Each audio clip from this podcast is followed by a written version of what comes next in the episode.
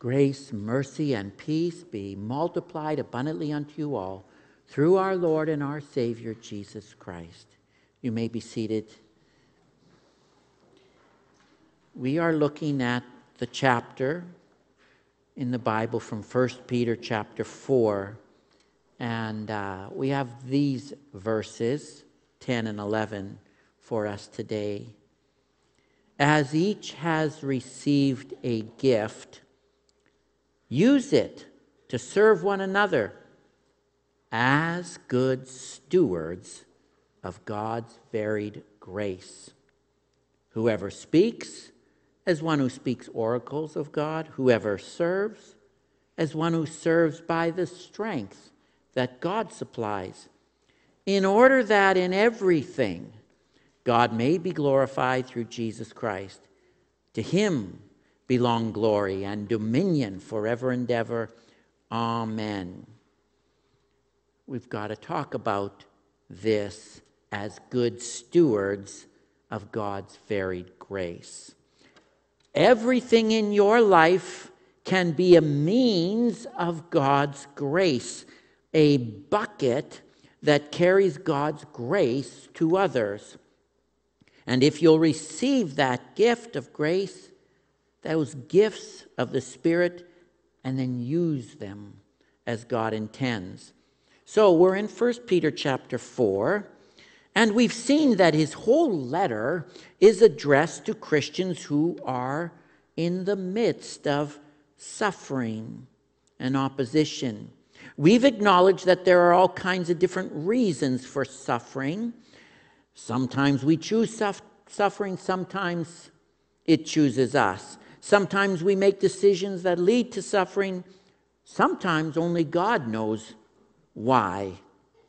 Peter reminds us that what is most important is how we respond to suffering, and that is by serving. Therefore, in our suffering, we're encouraged through the power of Christ living in us to be self controlled, sober minded, and talk to God, which is the best place to verbally process our feelings. And in our suffering, we can easily tend to become selfish or self centered, also withdrawn. Therefore, we're encouraged, remember, to practice hospitality, which is inviting people into our lives and into our relationships. We make sure that love covers the multitude of sins. That is, we deal with the sins of our brothers and sisters in Christ in a private and forgiving way.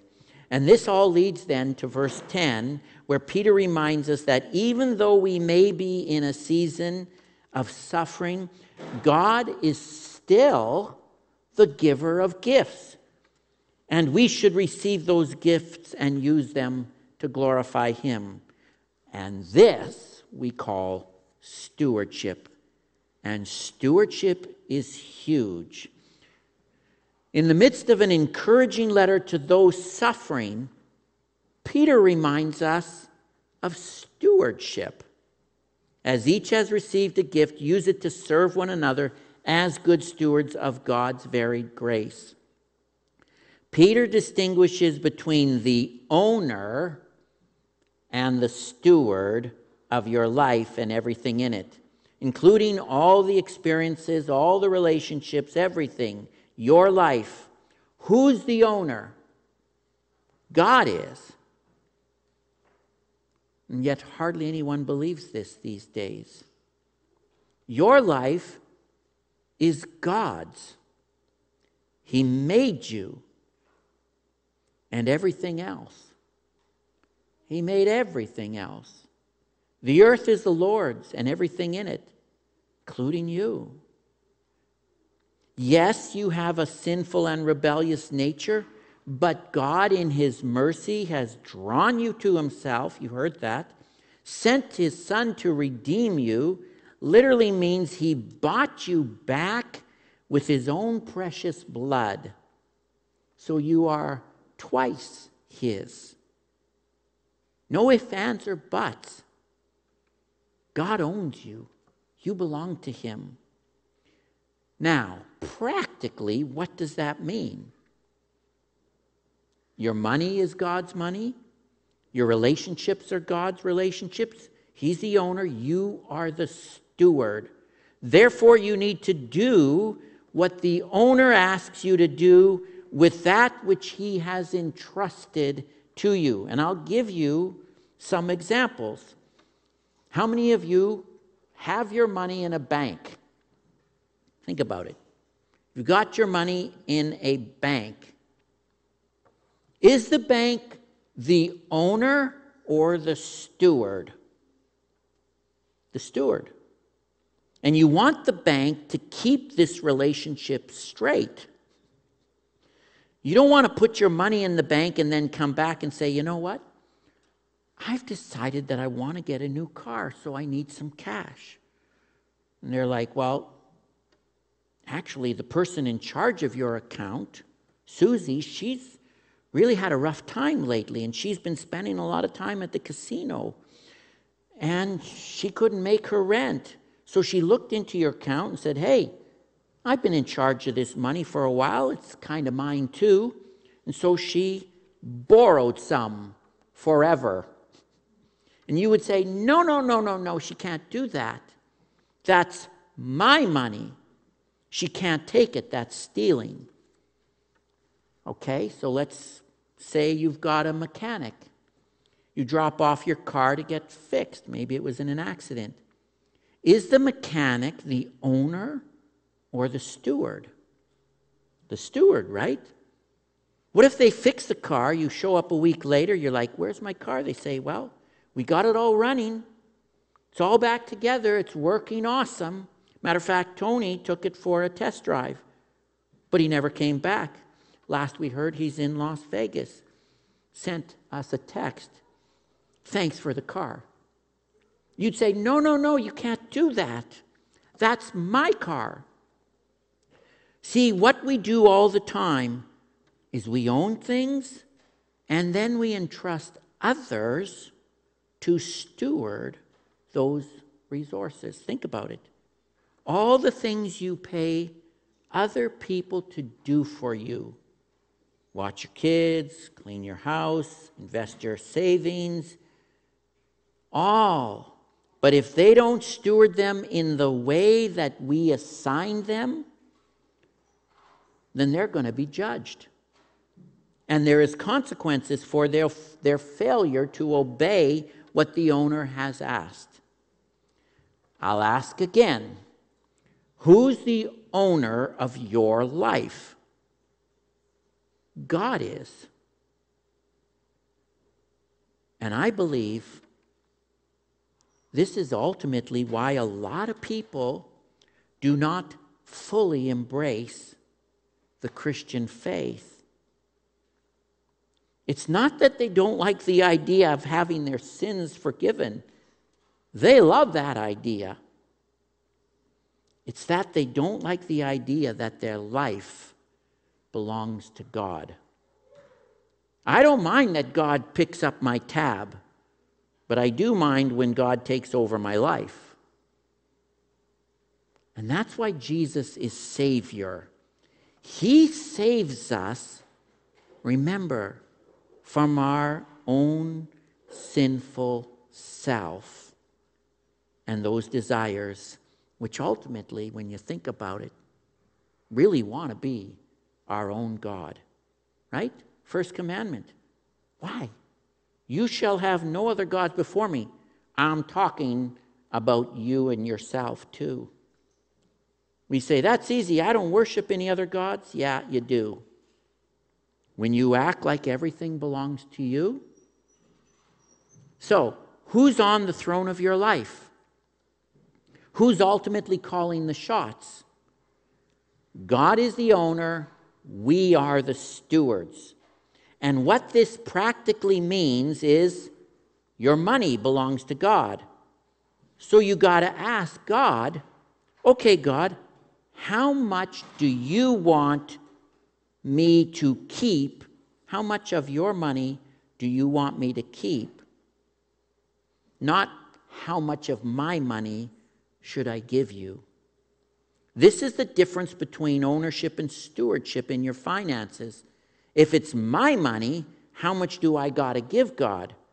God's like, no, no, no, that's my money. How much do you want to keep? Think about it. Your marriage, that's God's marriage. He arranged the two of you to meet.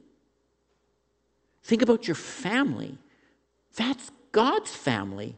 He worked the miracle of birth in your life and gave you a small but fun part in the process. Your company that you own, that's God's company. Your days, your time, that's God's. And don't forget, your suffering, that's God's too. And your ministering, your serving, that's God's too. Stewardship, and this mindset of steward means when you are suffering, I put it in the context of the letter, when we remember who owns us, who we belong to, and that we are stewards, when we remember this in the midst of our suffering, it will keep you from sin and selfishness, and it'll put you in the spirit of serving. And I'm going to give you four examples. This is the question of who is the owner and who is the steward of my life. And here's four examples of what people believe today. And we're going to meet these people in our lives. Number one, the godless view of stewardship is I'm the owner and the steward of my life. So God's not even in the picture. Self made, independent, my life, my money, my career. It's just mine. I do what I want with my life. That's godless. In other words, no God in the picture. There's actually no consideration of God whatsoever. The fool says in his heart, There is no God. Or they make themselves their God. And you're going to meet these people and you're going to do life with these people. And you can say to them, I understand where you're coming from. But I believe that God is the owner of my life. And let me tell you why I believe that. The second example is I am the owner and God is the steward. This is the selfish Christian. And out of this kind of thinking, we get the prosperity and health and wealth preaching, which is silly and wrong. And it's kind of like this God, it's my life.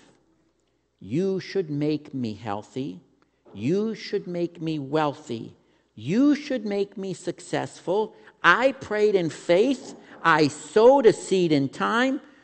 Now you are obligated to do what I tell you to do to make my life into what I want it to be. And you know,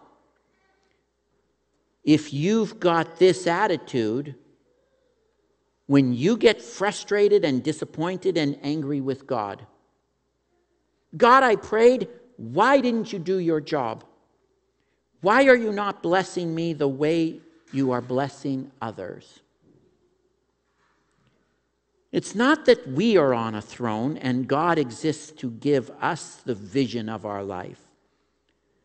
It is that God is on the throne and He gives us the vision for His life lived through us. And so much of Western psycholog- psychological Christianity is literally God exists to give you glory. No, no, no, no, no. You exist to give God glory. That's why the, that's what the Bible teaches. How did some people mess this up? Another example is God is the owner and the steward. And we'd call this the lazy Christian. Yeah, God's in charge, and I don't need to do anything. He'll figure it out. I hear this sometimes even among pastors. Well, if God wants to grow the church, he can grow it. I'm like, wait a minute, that's why you're there. That's like a farmer saying, well, if God wants crops, he can plant them and harvest them. Get up, get to work. That's why you're here.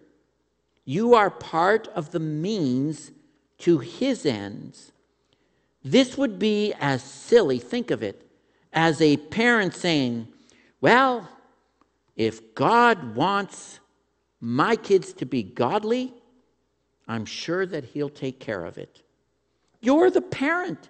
That's what you're here for. God works for you, in you, and through you. You're part of the means of Him accomplishing His will. And ultimately, the lazy Christian just says, Well, God will figure it out, not my responsibility.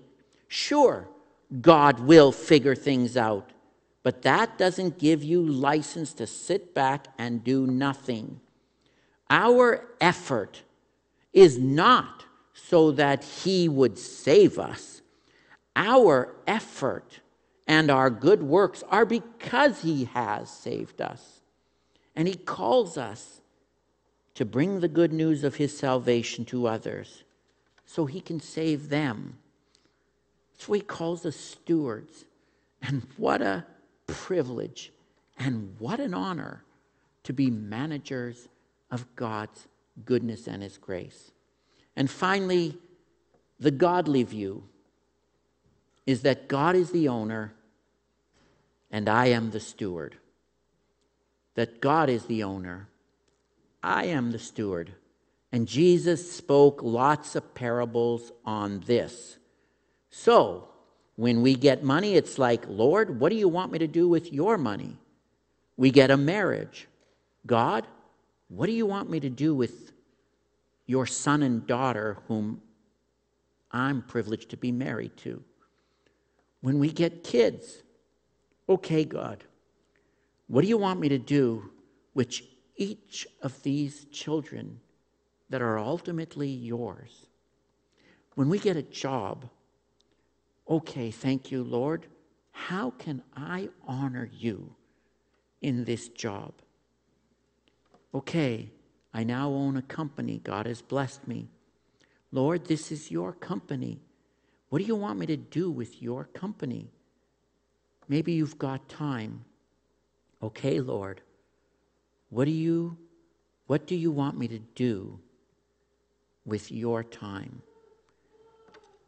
And then Maybe you've got some suffering in your life or a burden you're bearing, which we all seem to have. Lord, what do you want me to do with this pain and this hurt that belongs ultimately to you? I don't want to waste it. I want to be a good manager of it, a good steward. I want to invest it. How can I become more like Jesus? And who can I help to learn more about Jesus? The Christian and the non Christian, get this, will go through the exact same experience with a completely different perspective. And when we view God as the owner and us as the managers or stewards, then life takes on a whole new meaning. And as a result, the Christian has hope and joy. If you can reduce the suffering in your life, please do so. That would be good steward. But invariably, it's going to come. And when it does, I need you to know what to do with it and to know what not to do with it. So manage your life the life that God has given you, the life that He owns, manage it to His glory. And listen to your Savior's words. You heard them in the gospel. I've come down from heaven not to do my will, but the will of Him who sent me. And this is the will of Him who sent me that I should lose nothing of all that He has given me, but raise it up on the last day.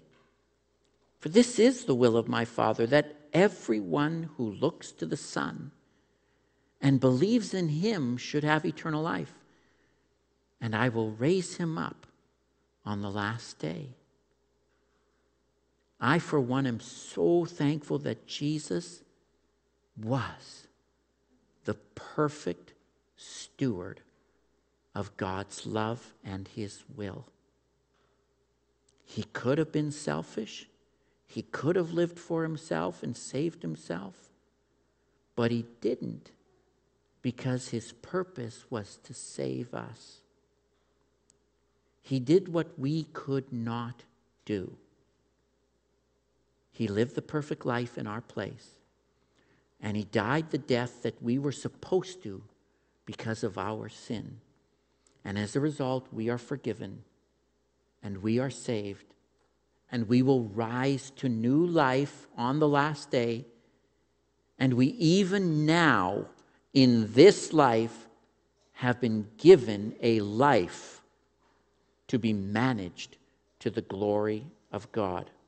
Not so that God would save us, that he already has done but so that others might be saved. As each has received a gift, use it to serve one another. As good, good stewards of God's varied grace, whoever speaks, as one who speaks oracles of God. That's God's word. Whoever serves, as one who serves by the strength that God supplies, in, in order that in everything God might be glorified through Jesus Christ. So, what a privilege and an honor to be God's stewards of His grace in various forms. Amen.